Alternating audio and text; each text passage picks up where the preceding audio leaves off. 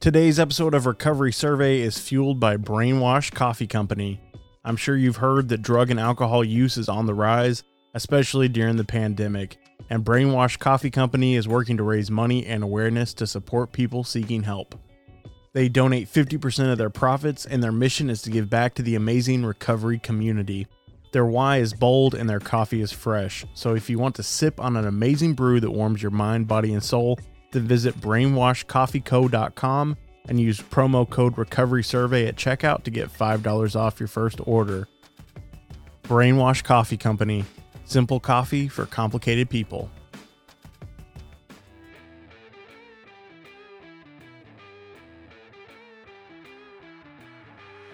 You're listening to Recovery Survey, the podcast that shatters stigmas around different types of addictions and takes a deep dive into spiritual principles. You've been so committed to a lifestyle of criminality and addiction that you are going to have to take a stand. He's like, you're like the little kid that if here's the bed, you keep get sleeping on the edge and then falling out in the middle of the night and wondering why you fall out. You need to be all the way up against the wall. You cannot ride this line. You need to take a stand in the community and in your recovery and pick a side. You've got to pick a side. My guest today is named Janine Coulter Lindgren, and she's a fellow recovery podcaster. She has a show called Chasing Heroine she is also a Pilates and spin instructor. Welcome to the show, Janine. My name's Janine, and I'm an alcoholic addict in recovery. Thank you so much for having me on. My sobriety date is January 15th, 2015. So, God willing, in a few months, I'll have seven years, which is crazy. I also own a fitness studio in San Diego. I own a spin and Pilates studio and I'm an addict in recovery. So I also have a recovery podcast called Chasing Heroine, Heroin with an E. So those are kind of the the things that I do, uh, job wise. Awesome. Well, I'm glad to have you on the show today. Thank you. If you wouldn't mind, maybe we could uh, start with your story and and go from there. Sure. So I'm originally from Georgia, and uh, I and sometimes I include this, sometimes I don't. It's just kind of like whether or not it comes up or not there was absolutely nothing in my background at all that would suggest that I would become somebody that was a drug addict. Nothing. Like a great family, you know, nice area that I was raised in, anything I could ever want. You know, I got a great education.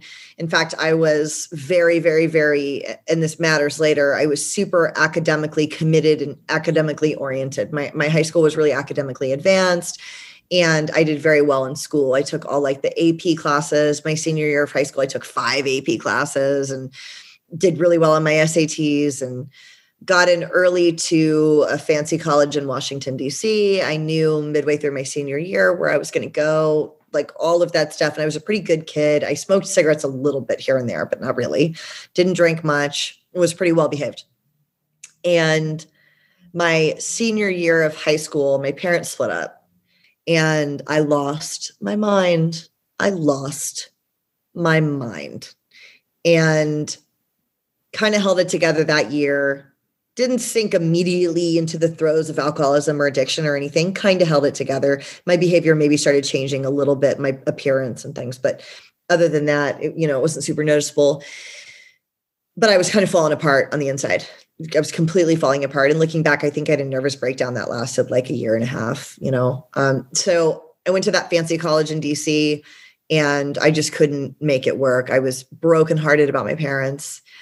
So I left the school. I went back to Georgia. I went to the University of Georgia briefly. And I couldn't do that either. I was just, I was just like broken. And so after a few years at University of Georgia, half going to school, half not going to school, and my addiction kind of started then with some food stuff and an addiction to working out and losing weight. And and that was really where it started for me. There was a little bit of drinking going on at then but but not much.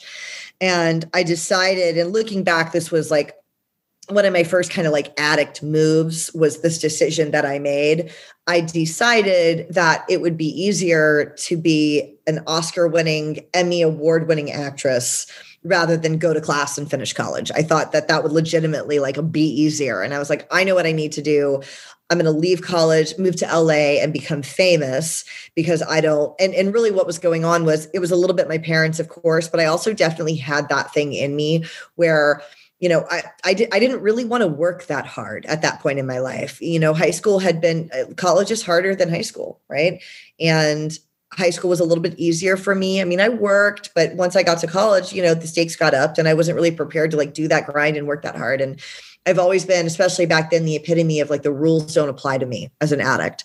And even little things like going to so the, at the University of Georgia, you drive to a parking garage and then a bus would take you to your building. And like I didn't want to do any of that. I would park in like the handicap spot or I'd be late and I'd park like up on a curb. I just didn't want to, I didn't want to follow the rules, especially if they inconvenienced me in some way. And going to class really inconvenienced me a lot.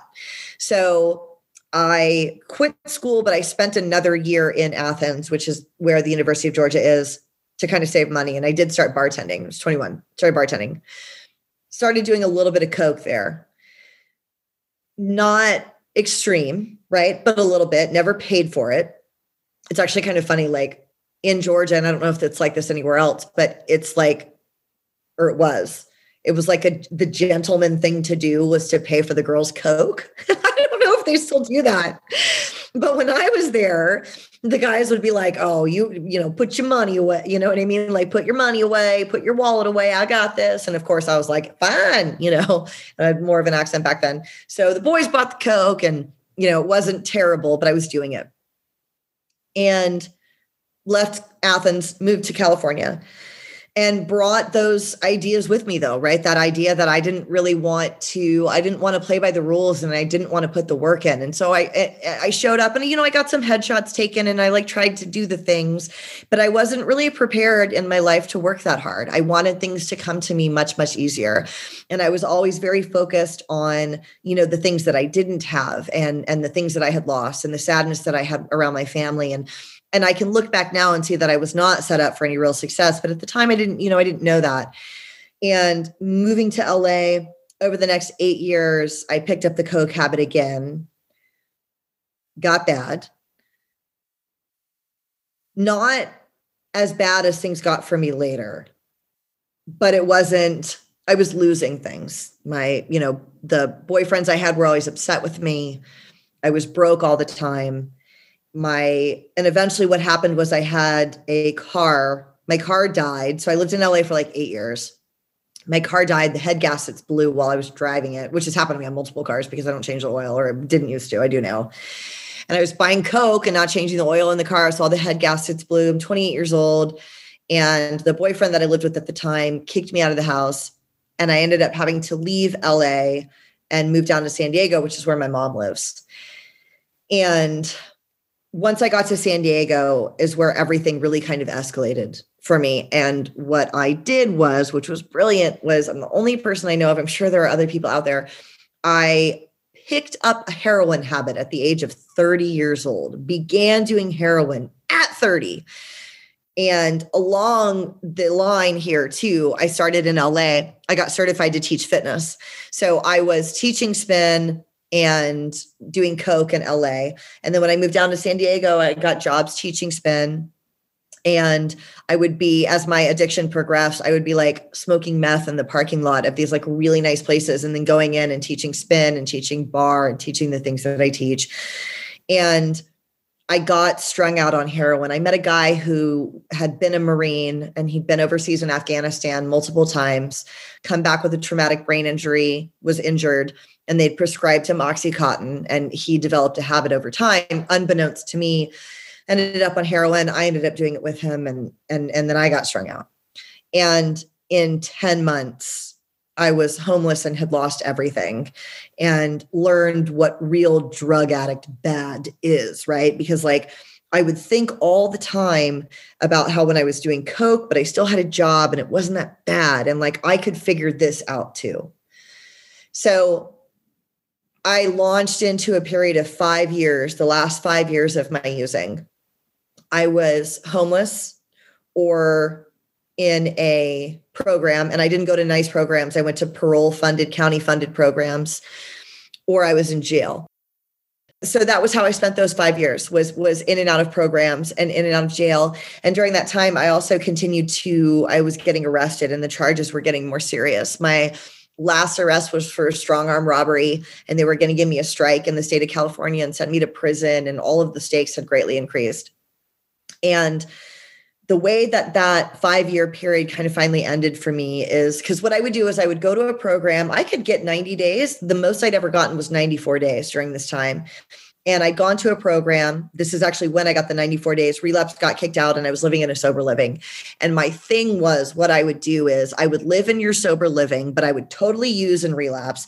And I can pass a drug test pretty easily. And I used to actually share how I did that, but then people would listen to me talk and like start doing the technique and passing drug tests. I don't share it anymore, but I can pass a drug test like pretty easily. And I'm like prepared and I'm ready to pass a drug test. So I was living at this sober living and I was fully strung out on heroin. I had relapsed. It was obvious. I did. I was the only girl in the house without a job. I think I hadn't even paid rent yet. I'd lost all this money. I was strung out, but I was like pretending I had a job and all this other stuff. So it was New Year's Eve, 2014. And I had a friend that I had used to use with actually, and and and he'd gotten busted in a raid, had gone to prison for a few years, got clean in prison, got out, and was clean, and was just like kind of trying to help me. And we would connect here and there over the years. And he and I were going out to dinner for New Year's Eve. So we went out to dinner, and while I was out, the owner of that sober living called me, and she was like, "Hey, Janine, so there's some heroin here in the bathroom, and we know it's yours." and you can't come back to the sober living. And, you know, I always say this I feel like addicts in recovery we're all like part-time like criminal defense lawyers. And i was like that's circumstantial evidence man. You don't know that's mine. Like eight other women live there that are drug addicts. Like it could be one of theirs. Meanwhile i'm thinking like did i leave heroin like on the bathroom counter? That's so crazy. Like i need that. How did i leave that behind? And and I had passed a, a urine test that morning, and I said that. I was like, I passed a piss test for you this morning. You don't know that was mine.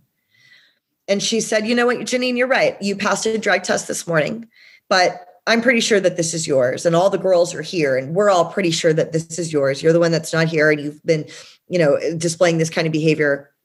And we're pretty sure that this is yours. But I tell you what, if you can bring me a blood test that says that you're clean, I'll support you and you can move back into the house. And no one had ever asked me for a blood test before. That had never happened. But to her on the phone, I was like, fine, I can do that. I'll get a blood test. So we hang up. And I didn't even have a, I had a flip phone. So in California, they give you a phone when you get out of jail. They used to give you a phone. We called it the Obama phone. I don't even know if they still do it. You get out of jail, they give you a phone so you can at least try to get a job, is the idea. So I had my flip phone, my welfare phone. And I said to my friend, I was like, give me your phone. I need to Google the hospital logo. I need to forge this document. I need to make a blood test. Help me look this up. We're going to go to Kinko's. I'm going to make this document. I'm just going to look and see what it looks like. I'm sure I can make it up. And by this time, we'd gone and he'd gotten a hotel room because I'd gotten kicked out. So we're sitting there talking, or I couldn't go back that night at least. So we're sitting there talking in the room. And my friend, he'd always really kind of like backed me up no matter what I was saying for years. Like no matter what kind of crazy bullshit I was saying, my buddy was like, "Yeah, okay, Janine," you know. And I don't know how he felt internally, but he was always like, "Sure, what do you need? Cigarettes? You need a ride? Okay, fine." You know, he wanted me to do better, but like he supported me, and I was going on and on and on. And I remember I stopped and I looked at him, and he he was just sitting there, not supporting me and not saying anything, and and and his face was kind of like, you know, like, "What are you doing?" Was the vibe I was getting. And I remember I stopped and I and I said, "Okay, come on. Don't look at me like that. I don't want to do this. I don't want to forge a blood test. She's making me forge a blood test. I don't want to do that. But what am I supposed to do? I'm going to kick on the streets because when you kick heroin, you get really, really sick for weeks at a time. And that was always like the struggle and is the struggle of most heroin and fentanyl addicts. We can't kick outside. I mean, we can, but you're going to be really vulnerable and you're going to be sick for weeks. And so it's like the constant opiate addict struggle to find a detox where you can safely either kick with nothing or get a hold of some some, some Suboxone. It's a whole. That's why I'm involved in the fellowship that I'm involved in, which is Heroin Anonymous, where we can talk about like harm reduction, methadone, all, you know, all that kind of stuff. But like, this is the primary problem. I don't know what your drug of choice is, but that was, but this is the primary problem for an opiate addict. Where do I kick? How do I kick? Where do I get sick? And that was always my struggle for all those years. Where, where do I go kick? I want to, where do I go? And so I remember saying to him, I was like, what am I supposed to do? I'm supposed to kick on the streets? Like, I can't do that. She's making me forge this blood test. What else am I supposed to do? And I remember he just kind of stopped and he said, I mean, you could get clean. And I I just kind of like stopped in that moment and I kind of stopped my bullshit for a second and I thought, God, I guess I could do that. I guess I could do that, right? Like, and I had obviously heard stuff like that before, you know, obviously. But for some reason in that moment, because I because I remember it, right? I thought, man, I am I am doing so much here to try to hold on to this thing that is destroying me with these you know, my machinations and my plans and you know uh, sleep you know the the things i do to stay prepped for a drug test are uncomfortable and you know i am working really hard to hold on to this thing you know like i guess i could get clean but i wasn't ready in that moment and i had i had a suboxone on me because my plan was always to kick uh, what ended up happening though is that I didn't ever actually pull the trigger on kicking. So uh, my Suboxone would just end up being a charge when I got arrested, an extra possession charge. But I always had like a little kick kit with some benzos and some Suboxone. And it was always my plan to kick as soon as I got to a space where I could, as soon as I could just land on a couch and, you know, I, would kick there. So I had a Suboxone in a cigarette cellophane with me. And I, but I wasn't ready to kick that night. So I spent the night in the hotel room. And the next day, my buddy was like, "All right, what do you want to do?" And I and I wasn't ready yet, and so I called a heroin connection of mine, and and he's like, "Oh, what are you doing? You know, Happy New Year, whatever." And I was like, "Yeah, totally, Happy New Year. I don't know what I'm to do. I can't go back to my sober living because I got kicked out." And my buddy, my connect, said, "I know what you can do. You can stay. I got a place you can stay. You can stay in the doghouse in my backyard if you want." And I said, "Great." seriously? Can I do that? And he was like, totally. I don't care. You can stay in the doghouse. And I was like, awesome. Thank you. I'll be right there. And my buddy did not want to bring me to the doghouse, but he did. And so he dropped me off in this little alley in this area of San Diego where people are mostly just using drugs. And it was actually, it was like a little short, one of those like portable sheds that gets like dropped off. And he had the door open and there was like a dog mat on the ground and his dog could go in and out and he let his dog sleep inside for a few nights and let me stay in the doghouse. And I stayed in that doghouse for three nights and using and using the there was a donut shop down the street if I needed to use the restroom, which again, I don't know, your drug of choice is rare when you are on heroin. so on the occasion that I needed to use the restroom, I would go to this donut shop. And I stayed there for three nights. And the third morning, so I have another friend, being San Diego. There, you know, there's the Marine base out here, and I have another friend, a Marine, who'd been in Afghanistan multiple times. It's actually how I met the ex that I was doing heroin with. Uh, he called me on the third day, or the the second night actually, and said, Hey, what are you doing? And he happened to be back from Afghanistan and he was stationed in 29 Palms briefly. And he would call me whenever he was back. And again, he's another one of my friends who was like, Janine, oh my God, get your shit together. Like he'd come visit me in rehab when he happened to be in the States and, you know, just was always kind of like pulling for me, not an addict also. Called me the second night, What are you doing? And I said, I am living in a doghouse in Oceanside. And I think I'm going to die and I think I'm going to die. And he said, okay, like that's it. If, if I come get you tomorrow morning, will you be there? Can I come get you? And I was like, yes, I will be there. I will be there. I'll be there. So the next day he came and I walked to a Burger King nearby and I met him at a Burger King. And I actually called my mom, actually lives here. I called my mom. She stopped by. She was on her way to church and I wanted five bucks for cigarettes and my mother would not give me five bucks. And I include this because if you have any family members that are listening, don't give them five bucks because you might have a different speaker right now if she'd given me that money, you know. I asked her for five bucks, which she would not give me. And I remember I even hassled her about it. I was like, oh, he's coming all this way. Now he's also going to have to buy me cigarettes. Like, I just want a pack of cigarettes. And she said, no, but she brought me a Clif bar and some vitamin C tablets that she wanted me to take. And I was like, fine. So I like ate the Clif bar and ate the tablets and she left me at the Burger King. And my buddy showed up, picked me up, drove me all the way out to 29 Palms. And I actually brought a little dope with me. Lasted a few days, ran out and ate my one Suboxone. And that was it. And uh, and I kicked heroin for the last time, and that was in January of 2015. So I drank for another 10 days. So the last time I did heroin was actually January 5th, but my sobriety date is January 15th because I drank to get through the kick. Uh, which is not something that they would obviously have you do in a program or in a hospital setting. But I was not detoxing in hospitals or in programs. You know, I'm just puking on a couch. And I binged uh, Game of Thrones, which I had never heard of. It's 2015. And I was like, Are you serious? You've never heard of the show? It's huge. And it was on season four. So I watched up full, all four seasons of Game of Thrones and subsequently became a massive Game of Thrones nerd, read all the books when I came back and was taking the bus watched Game of Thrones, smoked cigarettes, ate food, whatever, and kicked. While I was out there, I had no idea where I was going to go when I came back. And I had been kicked out of every sober living in the area for living in your sober living, relapsing, and using. And there was one, the guy that said, Well, you could just get clean. He lived in one that I had been kicked out of before twice for selling heroin out of the sober living. He'd already kicked me out twice in my lifetime.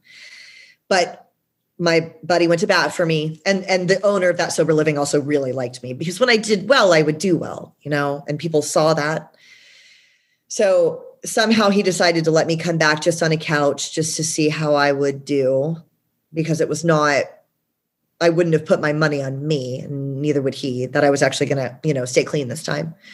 So i came back to town and the first thing i did was start i started working and, and this is why this matters.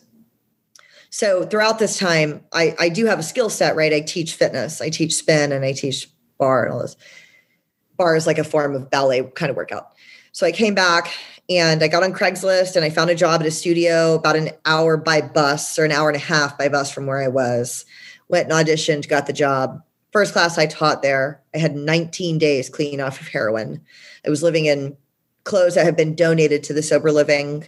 I had never heard of Spotify. I had never heard of Instagram. I had an old um, iPod, the little ones. It was actually my mom's. And I didn't know any music past 2010. So all my playlists stopped in 2010. I had no idea what was current, but I got the gig. And I actually now own that studio. That's the studio that I own. At four years clean, I bought it from the people that auditioned me that day. And um, I own that studio now. And that's not the days that I was taking the bus there and back. And I was embarrassed for any of the clients because it's in an affluent area. I was very embarrassed for them to see me getting off the bus. Those days, you know, they did not last. I, I you know, I own it now. But I always like to include this part too. As soon as I got back, I did all the things that we're supposed to do in 12 step. I'm 12 step based. I already had a sponsor, and I like to share this because I relapsed a lot. I don't like the word chronic relapser, but I was, in fact, a chronic relapser. We all know what I mean when I say that. But the benefit to being a chronic relapser, because I'm so embarrassed about that, is every time that you come in, you're learning you're you're gaining actually information and you're gaining tools for when you're finally ready to leverage to to leverage uh, to execute on that information. When you're ready to execute on that information you've been gathering those tools. And so i already had a sponsor. I knew where all the meetings were that i could walk to and I started doing that stuff right away, immediately, right? Like got back on my step one timeline that I've done a million times because I've relapsed so many times that I immediately got going doing that the one thing I did that was different that I also share is that I took on a commitment. There was a meeting there at the sober living that I could just walk to because I didn't have a car. And I did take on that commitment. And slowly, what happens is we all know that we're supposed to take on a commitment. We all hear people say this in meetings.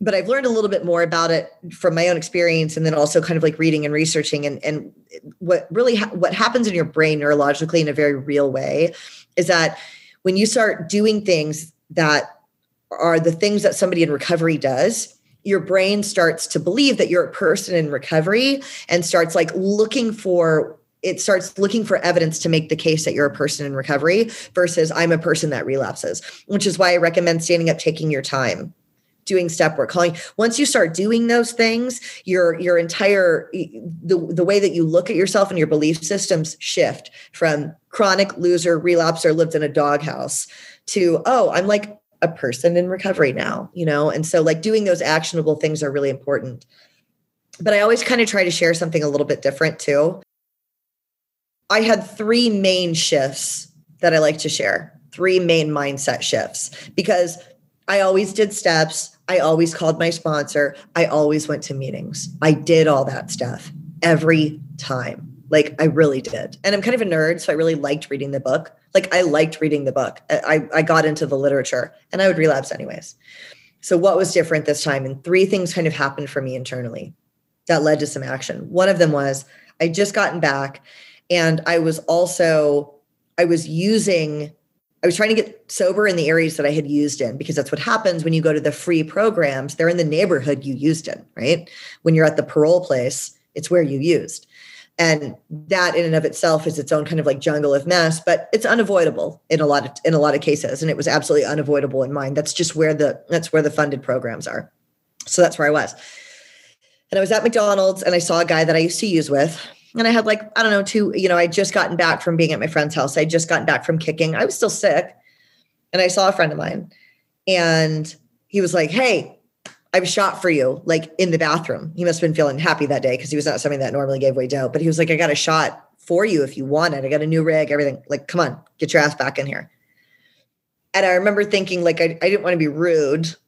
I was like, okay, thanks hold on, I'll I'll I'll be right back. I'll be right back. But I was also really scared and I didn't want to use. And I literally ran up the hill to my sober living and I saw the manager of the sober living outside. And I stopped him and normally I would not have said anything about that, but I was trying to do things a little bit differently. So I grabbed him and I told him what happened. I was like, you know what? I'm just going to tell this guy what happened. So I told him what was going on. And I was like, but I'm really struggling with not going back. Like, that was free heroin, you know, like who gives up free heroin? And I remember the manager was like, What? That shit isn't free. That isn't fucking free. What has that cost you in your lifetime? That's actually the worst return on investment I've ever seen a person make is shoot heroin. That's not free. And I thought, yeah, you're right. You're right. Okay, it's not free. Fine. It's not free. You're right. I didn't do it because he and I argued all the time. Fine. So I went upstairs to my little apartment and he came back up like five minutes later and he was like, I'm not done with you. And I remember thinking, Of course you're not done with me. And he kind of started like yelling at me a little bit more. And I stopped him and he was a former crack addict. And I was like, You know what, Steve, stop. Let me ask you this. I was like, if you if somebody just offered you free crack, you would pause for a moment. Wouldn't it be a little bit of a struggle? And before I even finished, he cut me off and he was like, No, no, no, that would never happen to me. That would never happen to me because I've taken a stand in this community and people know who I am, and that would never happen to me. And he said, You have been such a committed, you've been so committed to a lifestyle of criminality and addiction that you are going to have to take a stand. He's like, you're like the little kid that if here's the bed, you keep get sleeping on the edge and then falling out in the middle of the night and wondering why you fall out. You need to be all the way up against the wall. You cannot ride this line. You need to take a stand in the community and in your recovery. You need to take a stand and pick a side. You've got to pick a side. He walked out. And I heard that, you know, I heard that. And so, what that looked like in terms of action for me was I decided to become a person even like at the sober living because i was always the person that like if you relapsed you could come tell me. And i'd be like oh shit what are you going to do? Like here's my trick for passing a drug test you know like i was like that person in the rehab. And i was like i need to become the person that other people are like well don't tell janine because she'll fucking tell on you. Like i need to be that person you know? Like i need to be the person in the house that you don't want to know if something went happen went wrong. And then i also and i had never done this before and it physically hurt me to do it i went through and i deleted all of my contacts of people that were using and Facebook even deleted and blocked in case I changed my mind. Couldn't even like find him anymore, ideally. I hadn't heard of Instagram yet, so I wasn't on Instagram. That wasn't a problem, but deleted all of my contacts. And what I always share here is that one of the things that rehab counselors say that I hate, that I don't like, they'll talk about your old using buddies and they're like, those people aren't your buddies. They want you to die, you know, like they're not your friends. And that's not true. Like some of those people were my friends, but the choices that they're making no longer align with my life goals. And that's just how it is, you know? And so for the first time, I was able to like turn that into action and make that decision. Second mind shift, mindset shift was like 90 days and it was my birthday. And I was turning 35. And I was so also when I came back in, I had no ID. I had no, certainly no driver's license. Like my mom even was like, okay, well, maybe maybe I can go to Social Security and swear an affidavit that I physically gave birth to you in Orlando, Florida on this date. And like there was no way to even prove that it was me. You know, we had to go all the way back and get my birth certificate, start building from the ground up. And I was turning 35 and I lived on a couch in a sober living with no, I didn't even have a bank account, right? I had to go to check cash places, you know, nothing. And I was really, really, really bummed out that day. And all I could think about was was what I had lost, you know, and what everybody was saying to me that day. And you know how this goes. Everybody that I talked to was like, yeah, but you're clean though, man. And that's what matters, man. Like you're clean today. And I'm like, yeah, but that's not really doing it for me right now because we're not supposed to do heroin in the first place. So celebrating that I'm off of heroin at 35 is like not really working for me because if you could have gone back and found me, like if the ghost of Christmas future had floated into my high school in 1998 and stopped me walking down the high school, walking down the hallway and was like, Hey, Janine, I have a crystal ball here for you. Do you want to see where you're going to be at 35 years old? 18 year old me would have been like, Yeah, show me. I'm going to have a great life. I'm sure. I'm sure I'm going to be famous. Like, I don't know for what, but I'm definitely going to be famous, definitely rich, probably married, living in a mansion. Definitely show me. And if the ghost of Christmas future was like, yeah, so none of that shit's going to happen. But what you will have going for you is that you will be 90 days off of heroin that day, which at, for you at that point will be a massive achievement. I would have been like, Floor, I mean, seriously, you're in the wrong. Like, this is the AP side of the high school. Like, here, uh, this is the wrong person. This is not. That cannot be my life. And I was very much stuck in that in that um, mindset that day. Now, I was doing a little meditation series at the time.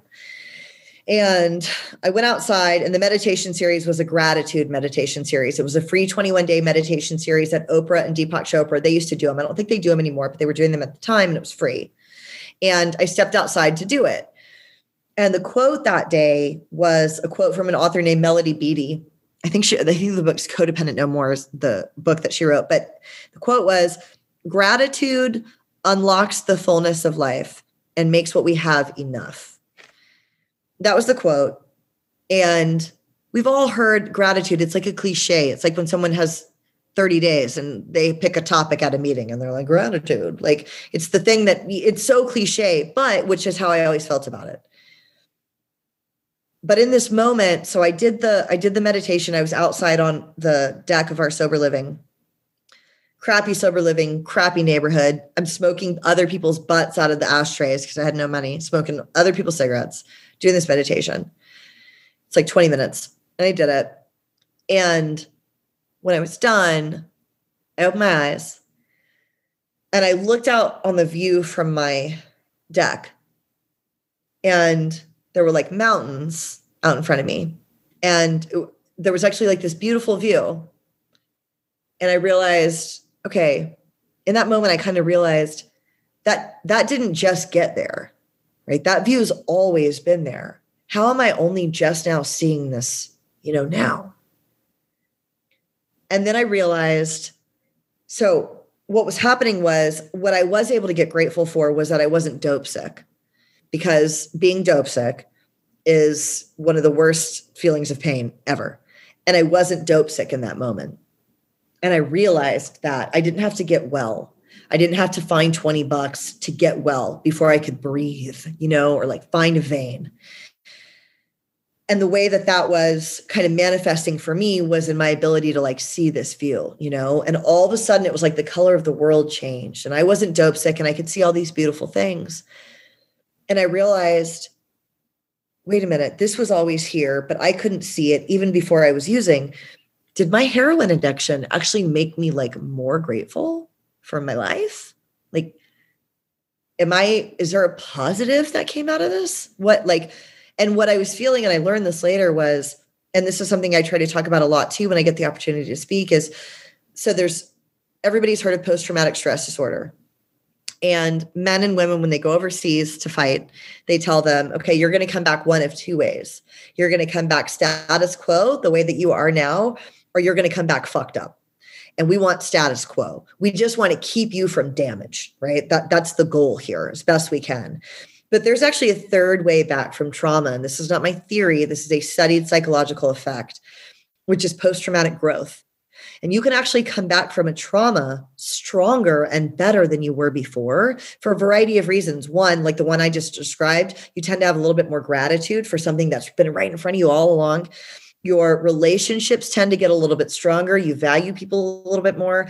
And then often you choose to walk some sort of spiritual path that maybe you weren't going to walk before. And there's all this evidence to support the idea that after a trauma, we can actually have enhanced lives.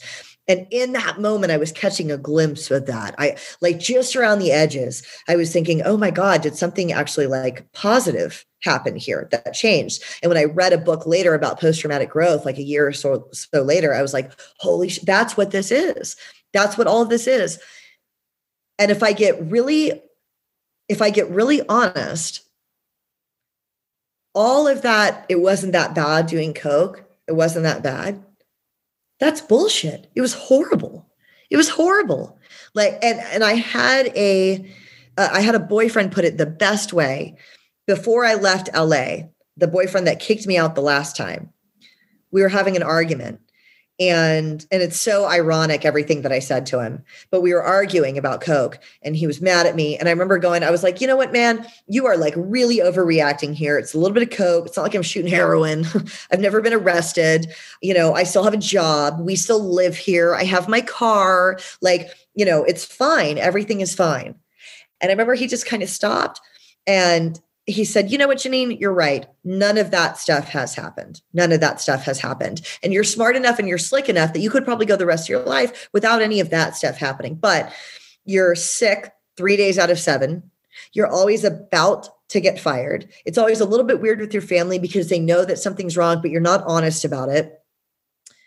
You're always broke. But worst of all, you'll have to live your life knowing you're not the person you were supposed to be. But you're right, you could do that. And that's what was actually happening with those years that I was doing Coke. And they kept recording in my brain later as not that bad, not that bad, not that bad. But it's not about the external consequences, it's about the internal consequences and the life that we could have and the person that we could be. And that was the final shift in my battle with heroin after I realized what I was starting to kind of see at the edges with post traumatic growth was heroin brought me to my fucking knees and left me with no choice because that guy was right. I could have drank a little too much and done coke a little too much for the rest of my life and told everybody, I'm fine. I have a job. Like I have a part-time job doing coke. I'm fine. But not ever actually like living to my full potential or giving back in any real way. Because again, if I get really honest, the girl in high school was not nearly as happy as I am right here sitting with you. All I ever thought about was all the things I didn't have. And the years in LA that weren't that bad were awful. I was in the middle of a dream that I couldn't get. I was brokenhearted about a divorce that wasn't even mine from when I was a kid. And I just kept thinking the future would somehow be better if I didn't if I didn't mess it up now. And that was the state that I lived in. I lived in a state of perilous anxiety and fear every day. That was it. That was my state. That was my state of being. And heroin took all of that away from me and brought me to the program of 12 step recovery and the design for living that is the 12 steps changed my life. And I wouldn't have done that. I would have just part done, you know, part-time done coke the rest of my life. So what finally shifted for me was I became very, very, very grateful for what heroin had done in my life and that allowed me to release a lot of the shame of what i had done you know was because I, I wouldn't i wouldn't change any of that stuff now you know because it completely changed my life actually for the better which is why like all of my stuff is called chasing heroine heroine with an e because in chasing all of that heroin i actually found the heroine that was inside of me that would not have actually come out. And so i'm able to rest easy in the choices that I made based on what they brought to my life. And I met my husband at a 12 step meeting. And in no other world do his name is Skylar. And in no other world do Skylar and I meet. We're different ages. I'm seven years older than him. We're from different coasts. Uh, completely different backgrounds. We have different like educational interests we would not have met in college. Like in no other world do he and I meet except for in the 12 step world where he and I both lost everything and ended up at this meeting. Like it's just brought so much beauty into my life and if i could leave your audience with with anything like that's what i really try to impart to people the thing that we think could be such a is such a loss and that we've given up so much for can actually the things that we've learned can give us an edge that can really leverage us into higher levels of success because I wasn't built for that grind. Like when I went to college, I wasn't built for that grind, man. I wasn't willing to put that work in. And when I lived in LA, I wasn't built for that grind. But after heroin took everything from me, I had no choice but to grind. That newcomer grind where you don't have a car and you can't even afford your own cigarettes, like all that stuff that's going on with you at 30 days, 60 days, 90 days. That grind prepares us to be the hardest working person in the room and we can be the best employee anybody's ever had and you can end up rising to the top. That's how i own the studio. I was the best instructor there and i was able to the clients ended up loving me. And over time it was just sort of the natural order of things that the owners kind of stepped back and they're like you're kind of in charge here. Do you want to make it official? I was like yeah fine. I'll do that you know? And it just has brought nothing but beauty into my life and i would not have thought that a few years ago. I never would have thought that. Wow Thank you for sharing your story, Janine. That was absolutely incredible, and we're kind of getting towards the end of the episode, so I'd love to give you an opportunity once again to uh, to share with the audience the name of your podcast, where they can find you on social media. Just let us know um, if we want to hear more from you, where we can do that. If you want to hear more that I already just talked your ear off, yes, absolutely. I'll give your your audience the the, the opportunity to do that. So I have a podcast also called Chasing Heroine on this day where either myself or another addict share a pivotal story from our addiction and um, again because my whole my whole messaging is that the positives that came out of even some of the darkest moments so a guest shares a story that can seem dark or inappropriately funny or whatever you know addict stuff addict shit and then we talk about what we learned from it. So my podcast is called Chasing Heroine. It's on Spotify, Apple, all the places. And then Chasing Heroine is my name across the social media platforms that I'm on. So uh, TikTok, Instagram, YouTube is where you can find me under Chasing Heroine. And my fitness studio, if anybody's interested, is in San Diego on uh, Instagram. It's called Studio Cybrid. We do cycle hybrid classes. So C Y B R I D if anybody's interested. But Chasing Heroine, Heroine with an E, is my handle across the platforms. Awesome. Well, thank you again for coming on the show. I really, really do appreciate it. Thank you so much, Brett. You're doing good work. Thank you so much for having me on. I appreciate it.